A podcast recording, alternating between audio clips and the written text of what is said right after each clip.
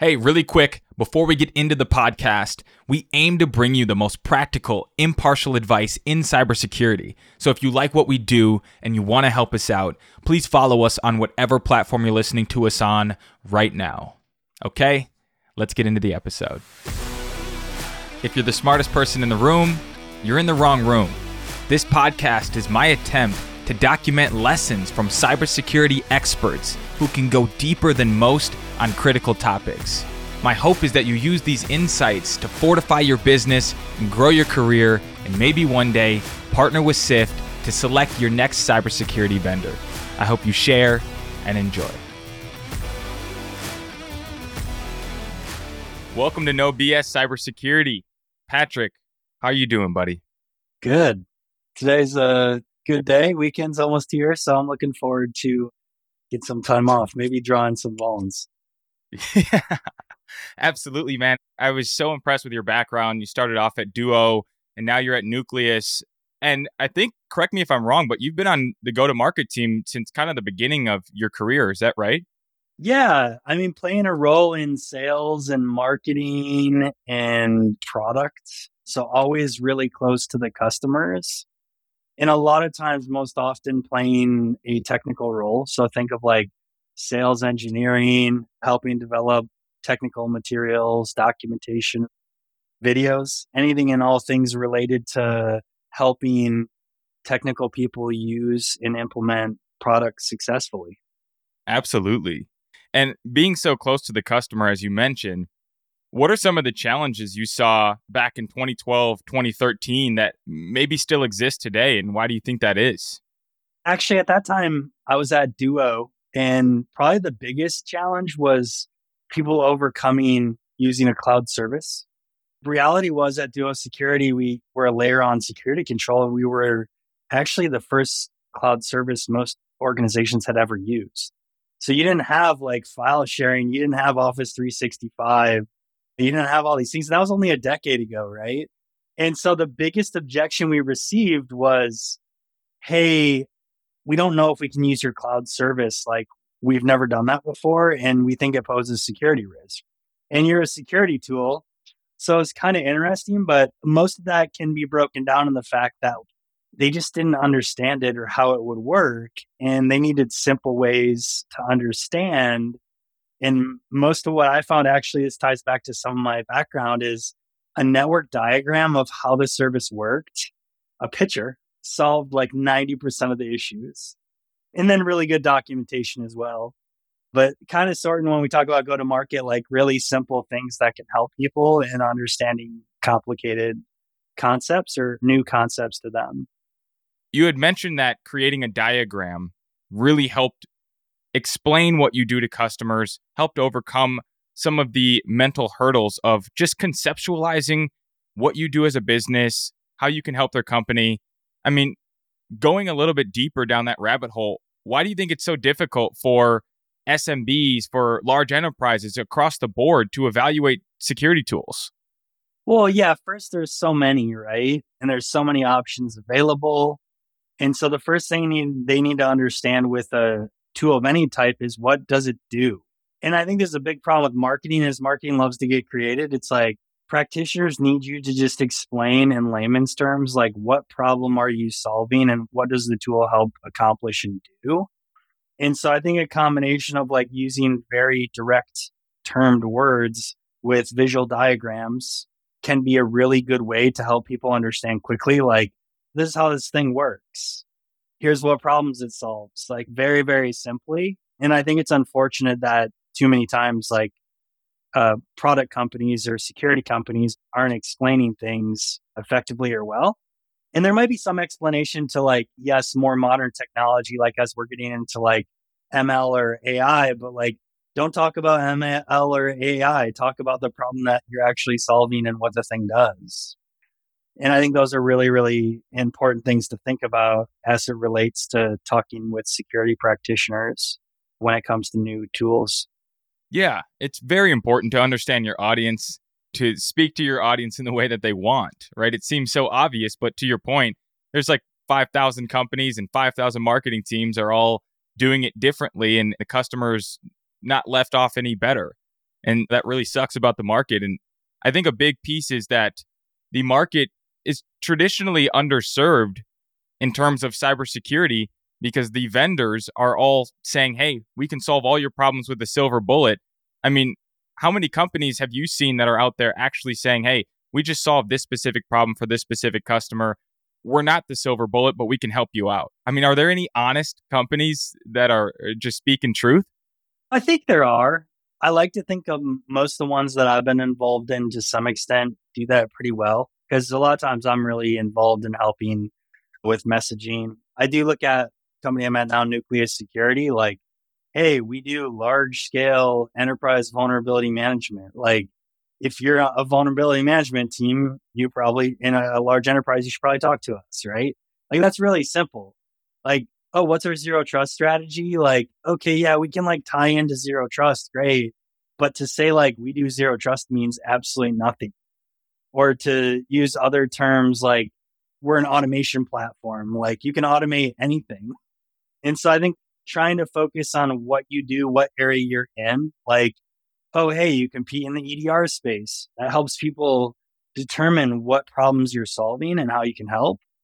And then in sometimes like you do have to create a new market category with terminology, but I think organizations try and do that by default a lot of times. And that's why we end up with a lot of markety jargon that practitioners and security people just don't understand. Yeah, I think that's a great point. So, in your experience, what's the difference between a company that creates a new market category in the right way because they're actually doing something different versus the ones that just create acronyms and things like that to pretend to differentiate themselves? Like, is there a clear thing that separates the wheat from the chaff? That's a great question. So at Duo, right, there was an existing market two factor authentication. So that made sense for us to focus on two factor authentication. And we brought a new approach to that. We didn't call it like next gen. Maybe we use the term modern sometimes, but like we're cloud based multi factor authentication. Really simple. And guess what? People bought our product. And later on, we started to work on developing more market categories. So we were involved in some of the early zero trust stuff that we believed, but like that cascaded into marketing hype, unfortunately, across the industry. And so I think when you look at new market categories, it's like, are you solving an existing problem in a little bit different way? Okay, should you create a new market category for that? Maybe not. You want to capture existing, but sometimes it's hard to differentiate yourself as well. Like, oh, you're just another vulnerability management tool. And so I think you have to be creative, but I think a lot of that has to go back to like, are you talking about the problems? Are you helping people progress within their program or the area that you're in? And that's really what security organizations need to be doing is helping navigate the noise. And that doesn't always mean that you're the best product for everyone. And I think unfortunately that's another problem is everyone wants to tell every company like we're the best tool to solve for this problem when in reality like especially at an earlier stage company like you should stay focused on where you focus on the best, which for me at Nucleus is enterprise, which is much different than when I was at Duo and we started, which we focused down market with small businesses and serving underserved markets that didn't have multi factor authentication. So you just have to understand and know your own product and then organization and the type of practitioners that you serve. Yeah, 100%. And this is the No BS Cybersecurity podcast. So if there's a market category that you're willing to call BS on, what is it? Market categories. I think there's generally an interest from like analyst firms as well as vendors to create their own product categories. And we just need to stop. We need to stop and we need to focus in bucketing like what problems do we solve as it relates to a security framework? What does the tool actually do? And stopped focusing so much on new market categorization or creation. So I think like I was a part of helping market zero trust when we got acquired by Cisco. And I think that once Cisco picked it up and we got the strategy out, like all the other dominoes fell in the industry.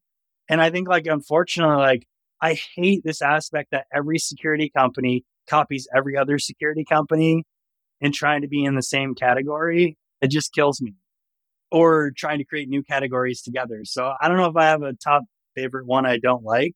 I just dislike genuinely like the continuation of the behavior at scale, which makes it hard for buyers. Why do you think they do it? Uh, I think generally speaking, a lot of times marketing teams are not well equipped with knowledge. And so they want to get on the hype bandwagon. They follow what other people do. So a good example is CrowdStrike and their race cars and how everyone else started sponsoring race cars.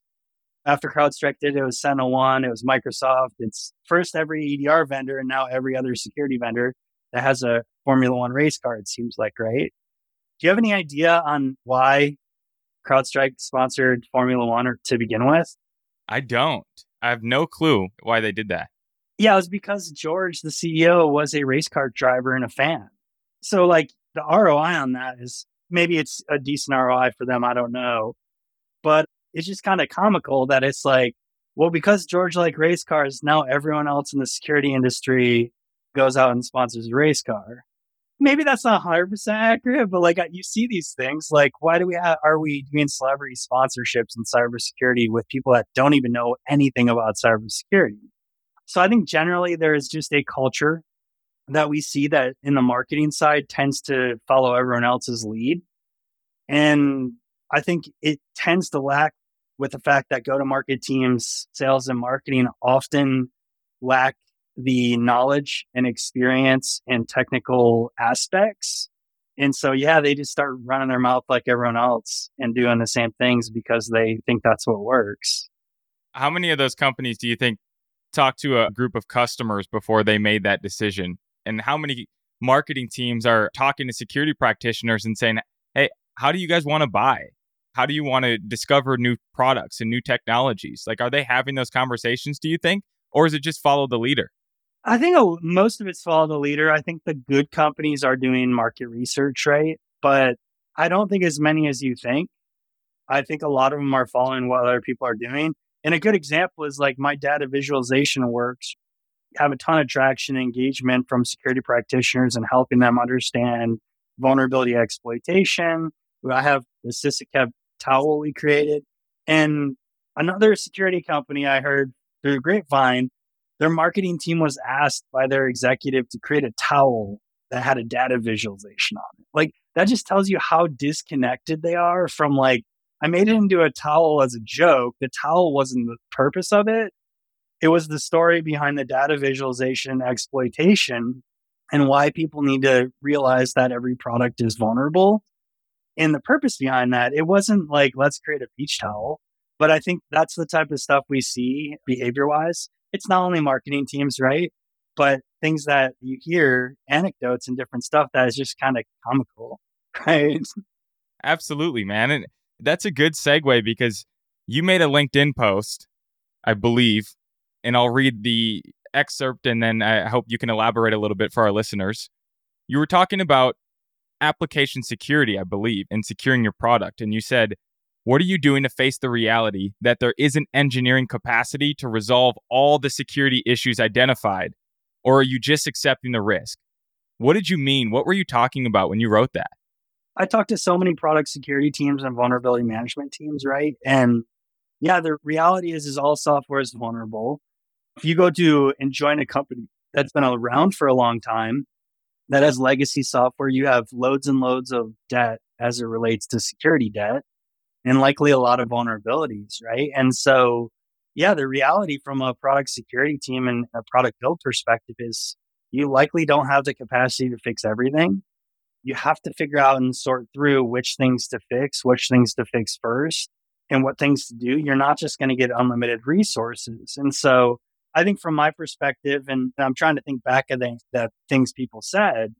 I don't know if you have any examples, but it's like yeah, that's why automation in general within security becomes so important because the reality is we have to do things better. We have to do things more effectively. We have to use more secure code base. And there's cost to getting all these things running and changing what we've always done.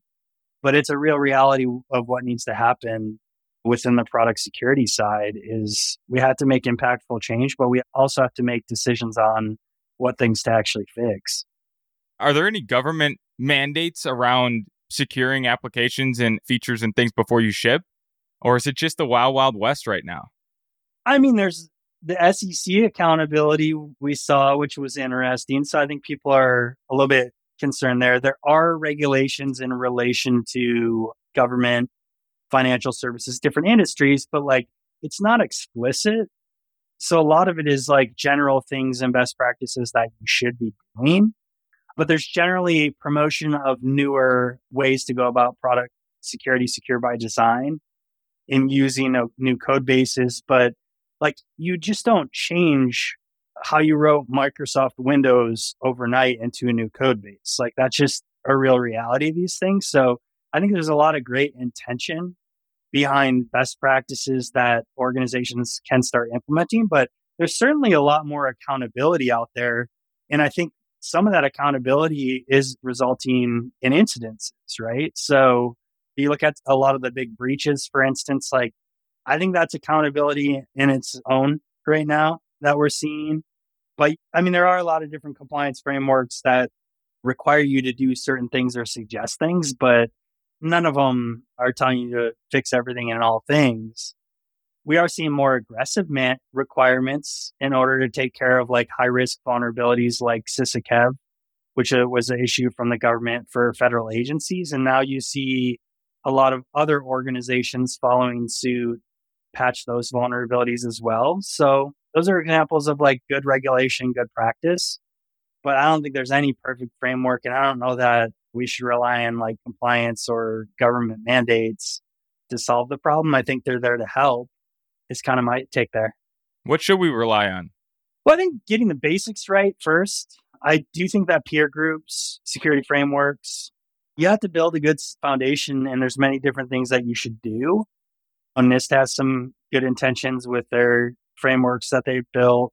But I think generally speaking, like continuing to decide where you're at from a maturity perspective. In the vulnerability management space, SANS has a VM maturity model, which is great. And then there's just a lot of security frameworks out there that you could leverage and use as well. So I think baselining yourself and then I think there's just like necessities, multi-factor authentication, how are you patching and doing vulnerability management, looking at misconfigurations, how things are configured, least privileged access. But I mean, probably one of the favorite things I saw CISA issued, I think, was like the top 10 misconfigurations recently or something of that nature. I don't know. I covered it and made it into a one pager. But I think really like reassessing yourself on the things that people are getting owned on generally are like a good place to start if you don't know where to start and uh, make sure you're doing the, the things not to get owned. Yeah, a hundred percent, man. And it feels like no one knows where to start. That seems to be a big problem. Is cyber is continuing to accelerate. It's feeling like this unwinnable war, right? This relentless siege of alerts and detections, and, and you keep adding more tools, and that creates more visibility, which is great. We can see more, but then there's all this noise that comes from those additional tools, and there's a talent shortage, and so you can't hire fast enough and, and hire the right experts to manage these tools. Like, what the hell is going on, and what are businesses supposed to do? Yeah, I mean, focus, like, focus on what you can control, focus on not getting distracted with too much of the FUD. It's like, yeah, I'd love to tell everyone, come by, like, you need a new tool, you have to buy Nucleus today, tomorrow, whatever. I think the reality is, is like, it depends on where you're at and what's a priority to your organization and maturity of your organization when you're considering different tooling. But I would say and emphasize it's like first taking a step back and looking what controls that you have in place as it relates to some of the common cybersecurity frameworks out there, looking at actual threat actor data. I think like good example is like go read the M-Trends report, go read the DBIR. Like it's pretty straightforward. Credential compromise, misconfigurations, vulnerability exploitation. Looking at your attack surface externally is also a great place to start because that's where people are going to enter in. That usually is things like vulnerabilities that are being attacked or high risk, credentials and misconfigurations. So it's, I mean, it, I'm deducting it down to some really fundamental basic things, but that's kind of the real reality. And that sprawls out as well. So living in this space for over a decade, it's pretty much the same. And it, it's kind of troubling that you see the same types of attacks continuing to work. I think the adversaries are getting more sophisticated as well, but try and do the fundamentals and grow your maturity in each area of discipline and use the tools you have at hand and automate as much as you can. You know, things like patch management processes are a great way to reduce the amount. Yeah, put first things first, right? Yep. I have a question that I've been asked before, and I want to ask it to you. If we can identify all of these vulnerabilities, why is it so impossible to clean them up? Why can't businesses get to zero? Why is it this constant barrage of vulnerabilities that are open and they can't get through everything? What's the roadblock? Well, I think first off, only between I think two and ten percent, depending who you ask, of vulnerabilities are ever exploited, right? So it's really important to focus on what you know is exploited or what could be exploited. So things like threat intelligence are important, but the reason why they can't all be patched is first off, like patching wasn't inherently an automated process. So if you look at the history patching, normally you would apply a patch manually. And most organizations have applications reliant on software that when you patch it could cause outages within that business. It could cause functions to not work, especially as you get into larger, larger organizations. Unfortunately, there's a real reality of things like change control and processes to assess. And so the thing is, is vulnerability exploitation wasn't as pervasive three or four years ago or two years ago as it is today. So you had a lot more time to patch and try and focus on the right things. But more recently, like these attacks are becoming automated very fast, very broad. So it's how do we go after as much of the low hanging fruit by these threat actors as possible a lot of times? And then depending on your risk tolerance, you have targeted attacks too. But that's the real reality is, is like, well, we have to change to how we've always done things in relation to patch processes and uh, vulnerability management processes and move to automate first as much as we can, but you're still not going to catch everything.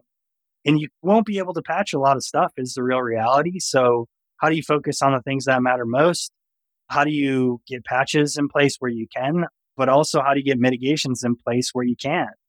There are a lot of scenarios where you have to accept risk or you have to put other mitigations in place because it's just not feasible or there's maybe not even a patch available that will solve the problem. So I think a lot of it involves just the complexity of software updates, patching, and in vulnerability debt in general.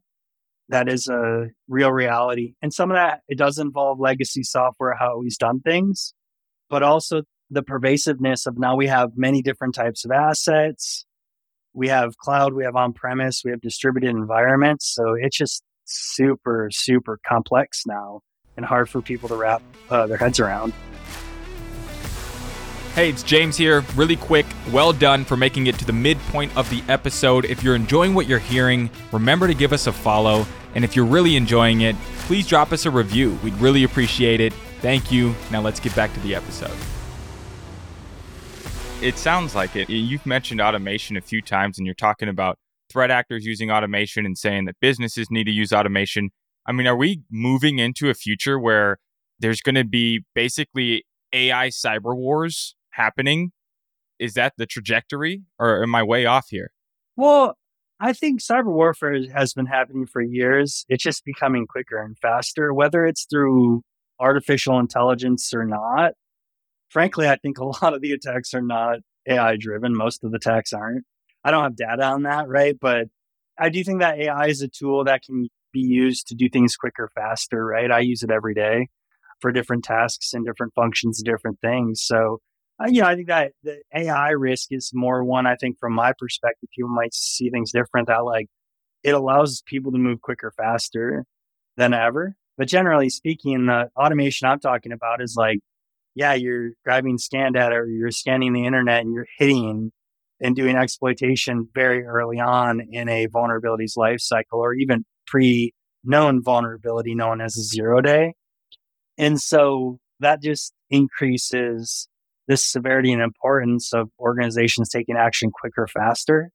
And just this week, I think it was interesting. The Australian government issued one of the first guidances that I've seen that they're recommending patching externally facing vulnerabilities in their essential eight guidance within 48 hours. And they're not saying business hours, right? And they're not saying like anything known, exploited, or critical. And then critical is not defined. So now we have this ambiguity of what is critical. And if you use CVSS base scoring, like oh man, good luck trying to patch everything within 48 hours. So I think like there needs to be a lot more clarity that we develop around that. But generally speaking, we are not going to see things slow down. We need to get more automated. I think people that are building products need to build in automation to update products and not have impacts to other things while they do that or think about it. But there is a huge shift in culture change that we're seeing that's going on right now that's really hard for people and organizations to stomach. And I see that probably continuing for a long time. I'm curious, how does Nucleus think about vulnerability and why does it exist and why did you join? First off, on my part, right, when I learned about Nucleus security, vulnerability management, oh, that's interesting. And when I talked to 10 friends, they told me the same thing a decade prior about multi factor. Like, oh, that's a market that's been around for decades. Nobody cares about it. It's been neglected. Those are all the things you actually want to hear. When you join a startup, that's disruptive and building newer technology, right? And so the thing that was interesting to me was, you know, I just started to see that some of the trends seem to start shifting towards exploitation. And I had helped build and scale up Blumira and I, I, was part of kind of incident response and same thing with Duo with MFA being sales engineer, where like we would have a customer or a prospect that has an incident, right? They get hit with like the exchange attacks, I think of 2021 or other attacks externally facing where like they just had no fighting chance. And so it's pretty evident around 2020, 2021, the COVID time time frame that like external exploitation, mass exploitation became a thing. I think we had it a few times before with Heartbleed and maybe some others, but like not at the speed and the level in which we saw with the exchange attacks and um, Log4j. And so I think for me, it's like I kind of saw something was changing. It seemed like it felt like things were right in the right timing. And then the founders just hearing, you know, their background and story coming out of the federal space and doing vulnerability management for a long time and wanting to help organizations do it better and doing it that's really focused on large scale automation and threat intelligence first. And all those things kind of culminated to me being like, yeah, let's go. Let's focus on this new opportunity and spend time in the vulnerability management space. Yeah. What is Nucleus doing different when you have conversations with customers and they think, of course, they come into that conversation, they think you're just like everybody else. What do you say? What is the differentiator for Nucleus? Well, I think a few things first, right? Is like, okay, where do we focus our effort? Like large scale enterprise organizations, right? That tend to have tens of thousands, hundreds of thousands of employees. So, first off, it's like being able to aggregate and normalize and automate the ingest of all that data and getting all the asset and vulnerability intelligence into a single space. We do very well and we do it very fast and quick. And then we layer on threat intelligence and we partnered with Mandiant. So every customer gets visibility into that. We have KEV, other things. But really, I think in relation to the automation side, it's like really quick time to value of getting all your data and seeing it being able to really focus on the practitioner and how you're going to push out this information across your organization and your teams, and then giving them each access to what pieces of technology they own. Because the reality is that large enterprise, like the vulnerability management team is just a facilitator. Like, hey, I have this data and this information. It tells you that there's some vulnerable things, but ultimately, it's the teams that own the patching that need to take action on that. So you can only advise. And so that's what we do really, really well. And we built things, something called asset group access controls that allows you to push out the information and allow people to get access to their assets. that then they can see all their vulnerability and all the risk and they can take ownership over that. So that's really what needs to happen in vulnerability management is pushing that responsibility out over. Not only responsibility, but most people don't have visibility stuff, right? And so that's the challenge is like vulnerability management, the visibility of the risk and the vulnerability and the threat needs to be accessible throughout the whole organization with anybody that owns system. So those in some ways I'd say are some of the differentiating factors with Nucleus. I could probably go on and on, but really intimately understanding the problem and building tooling to support at large scale. Is there a way to quantify risk into dollars and cents for let's say a CEO of an organization, he's not going to really care about the cyber risk and all the technical jargon. Is there a way to get a snapshot that says, "Hey, we've got 6 million in risk and if we spend 1 million on these three solutions, we'll be able to reduce that to 2 million in risk." Like is there a way to do that? There technically is. There's organizations that do risk quantification. Pretty normal business practice. I'm not saying that it's bad. I think that sometimes people want to risk quantify threat. And unfortunately, like that's not how threat actors work. So good example is I talk to product security teams all the time. We want to risk quantify patching our vulnerabilities and do it based on a dollar value based on our product revenue. Well, hey, maybe this product doesn't have that much revenue, but like all of a sudden a product that's in thousands of customers' environments has a vulnerability that's being exploited and you choose not to patch it because your risk quantification dollar value was too low, like good luck, have fun with the SEC.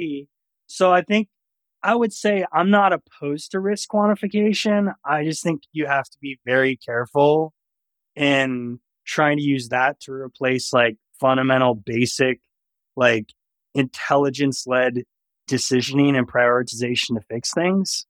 And I think people are looking for a silver bullet to do all of it in one. And I really think that's like the wrong approach. Yeah. This is something that I'm sure people have talked about at length. And it seems to make sense on the surface when you think about how do we align cyber with business objectives more closely. Like there seems to still be a clear divide between cyber and the business objectives. And it seems like quantifying risk into dollars and cents would maybe make it more closely aligned. But to your point, that's just not how cyber works. And so it seems like there's not a, a bridge. Oh, I think there's a balance, right? Like, I think doing it from a level of high level perspective of like, how do you bucket things? How do you determine things that you just have to do versus things that you might want to quantify? And I think that too many times that gets blurred. So I don't want to say I'm opposed to risk quantification. I just think when we're getting down to a vulnerability management level and doing it to vulnerabilities, there tends to be this analysis that like we're going to use that now to make all our decisions and all these high risk threats get overlooked because that number spits out and it doesn't tell us we should take action because it's not that much money. But I think like yeah, it's impossible, maybe not impossible, but it's hard to understand that a threat actor might use something that's exploited that might not be in your risk quantification formula on impact, right? And the next thing you know, you're just completely screwed. Yeah. Are there any incidents that have really captured your attention where you followed them closely and, and wanted to understand exactly what happened? To be honest, at the trends in regards to instances, but I try and not jump on the ambulance chasing wagon and, and consume every piece of data. There's so many incidences. There's so much going on. And like, it's interesting to see the trends as far as how they're caused, like initial attack vector, what other techniques they're using. But like, I'll leave like the incident response IR firms like Mandiant, the DBIR, you know, and I get insight from communicating and talking with those orgs too over time in different people. But I think it's like, man, so much of it is sensational. It's the same thing the last decade. I mean, I could tell you over and over again phishing, credential compromise, vulnerability exploitation, human error, misconfigurations, right? So, same record. Maybe something's changed because now we use cloud, maybe some new technologies, but I really try and stay away from individual newest vulnerabilities. I'll pay attention to it. I'll read up But like, I want to look at more trends and what things we can do to take action at a broader level. Cause reality is, is like fixing the vulnerability the day is not going to solve your security program problem. you should have an IR retainer and you should be ready and know that you are going to get owned as an organization, right? Like those things without question, or you're going to have an incident, right? Maybe I should clarify how I say that, but those things are likely going to be true. So just plan for them and have some aspect of engineering capacity to do rapid response. Have a process for those different things. Have IR, have your insurance firm, legal, all that stuff on standby. But in the grand scheme of things, like we have to stay focused on building better disciplined cybersecurity hygiene and uh, cybersecurity programs. And that's what I emphasize to most people overall. Yeah. Why do you think that is? Why is it that you believe every company at some point is going to experience a breach? I mean, look at the track record. Maybe, yeah, breach, you know, terminology, but like everyone's experiencing incidences left and right. Like I've lived in the trenches with, oh, the city that gets ransomware owned or the hospice hotel or whatever you call it or healthcare retirement place that gets owned with a ransomware attack or their exchange server. I think I've lived it so much to know it's like it's happened to everyone. If it hasn't happened to you, like you're one of the few probably at this point. And so you better have good practices and plans in place to be able to handle that or people you can trust, right? So I'm a pretty big advocate as well for smaller organizations of how can you outsource things and have relationships that you trust that can take care of problems when these things arise.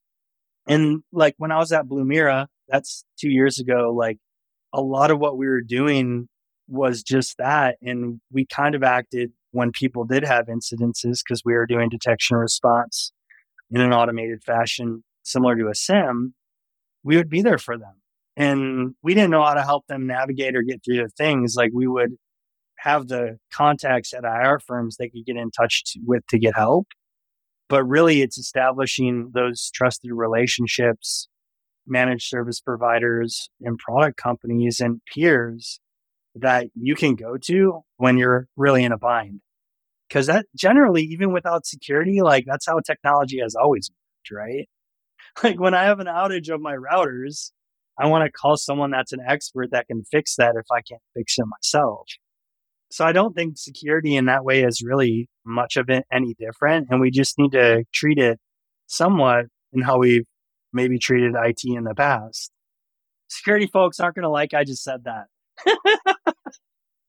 Which point do you think they'll double click on and push back on the most? Me saying something about being more like how IT is. no, I think, uh, you know, security and IT is blended. We see that a lot more nowadays. And so I think generally speaking, but some of these things that we learned a decade ago, right? I think we're relearning insecurity just because of the maturity of the overall industry and the pervasiveness of the challenges and problems. Yeah, it's stacking complexity on top of complexity on top of complexity. And at some point, are we going to go backwards and start thinking about simplification and how do we make this easier and easier and easier? Or do you think we've already done that? What's your take? I mean, it's been complexity. I think generally speaking, we're a society of innovation at all costs, right? And I think that organizations are trying to have better intention now as it relates to security hygiene but we have a long way to go. And I think like I was laughing, but Tony Turner had a prediction. Someone said, Hey, 2024 predictions, I don't want to see any. And Tony Turner's comments was like, in 10 years, it's still going to all be the same. We're still going to see credential compromise. We're still going to see exploitation. We're still going to see SQL attacks, injection attacks. Like the most common things today are probably still going to be the common things a decade from now. And we're all going to be saying the same thing, which is like, why can everyone not just do the basics, right? And that's a real, just challenging reality. And I think that more people need to take it on their responsibility that, like, this is not only a you problem when you don't take cyber hygiene seriously, like, this is becoming a national security issue. So I think that's a real reality is, is like, we are going to continue to see cyber warfare probably be the predominant approach nation states take and bad actors take foreseeable future. I don't see much of that changing. And we all, as citizens of US, wherever you are country wise, it's our responsibility to help contribute uh, even to national security by doing things like keeping our own company secure, by building secure products, and by building trusted relationships and holding accountability with those relationships as well. So, you know, think about supply chain and vendor. So, those are some of the things that cross my mind as important that we need to be taken pretty seriously. Yeah. I mean, that was wonderful. And I think anyone that hears that, it's going to resonate because it is a challenge that everyone needs to tackle. And there's so many, especially in the small businesses across the country, there's so many people who are overwhelmed by even the thought of cybersecurity. And I feel like there needs to be a change and there needs to be a hand that reaches out to these people who don't have a PhD in engineering. They're just somebody's mom or dad that is working on a business and it's successful and they want to provide for their family. How do we help bridge the gap for those folks who aren't part of the cyber community but need to be thinking about it? What do we do? Well, number one, like you can't force people to want to think about cybersecurity. So I do think that awareness campaigns, I'm a little bit biased, but like October Cybersecurity Awareness Month, I think is a joke sorry for those of you marketers. Like this is another thing. Actually, that that's probably like my number one thing that, that we talked about it earlier is like cybersecurity awareness month. I was like, I am not participating in this. And I don't think it's the worst thing in the world, but I think everyone tries to jump on the bandwagon and it's like we're all yelling to each other. It's all security people being like, security, security, security. Like the challenge is, is the reality is, is not a lot of people care. Not people aren't going to change their behaviors. We need to build secure products. We need to bring products to market that have secure by default controls so that you have to use MFA. It's not a choice. So that you have to use updates and it's automated and you don't even know. So I think from my perspective, like that's the thing is when we're talking about small business and consumer, the aspect of ensuring that the things that they're adopting are secure by design by default becomes incredibly important. Unfortunately, I don't know that that problem is going to go away anytime soon. And so it's funny, I'll be like, have to be careful what I say, but I'll walk into an office and just see a list of passwords on a wall still, right? So that's just a real reality that I think like people's behaviors are not going to change. Unfortunately, we have to change for them what they're doing and what things we're interacting with, which is making sure that the things we build are secure and secure by design and secure by default. All this stuff, unfortunately, like I don't mean to be a skeptic, but like I've lived it long enough to know that we have to continue marching the good march, promoting best practices, getting organizations focused on the right things, and automating as much as we can for them, just generally speaking, not only vulnerability management, but everything that needs to get done. So people have to do less and can focus more on things that are more valuable to them or their organization. And the last two pieces that you just walked on or just discussed, I think are so important. And I'm so happy that you talked about those things because these small businesses, they need help. But again, we're not going to change the behavior of, of millions and millions of business owners. It really has to come from the people who understand what's going on and who can actually make changes into their products, into that secure by design mindset. Like that's how we're going to help these people the most. It's not building more tools for these people. It's not building all these hyper focused on small business owners and now you can manage your whole posture. Like if we actually want to make a change, it's got to start at the top and it's got to start with the big technology companies and the government and the big groups that are saying, hey, this is what we think and, and how we need to build the future of cyber and having that buy in from the whole community. And if you ever are running for any position in politics and preaching cyber, I'm voting for you 10 times out of 10. oh, man. I don't know if I'll ever have a political career, but I appreciate it. Well, amazing. Patrick, for the folks that are listening, where can they find you? Where can they learn more? Easiest place is LinkedIn, Patrick M. Garrity. You can connect with me there. And I'm very accessible. So you send me a connection request. I'm happy to always connect and talk in regards to vulnerability management, exploitation, cybersecurity, really anything. So feel free to reach out if you have any questions. Amazing. Patrick, thanks so much for the time. No BS Cybersecurity is brought to you by Sift.ai. Remember to subscribe wherever you listen to your podcasts. On behalf of the team here at Sift, thank you for learning with me.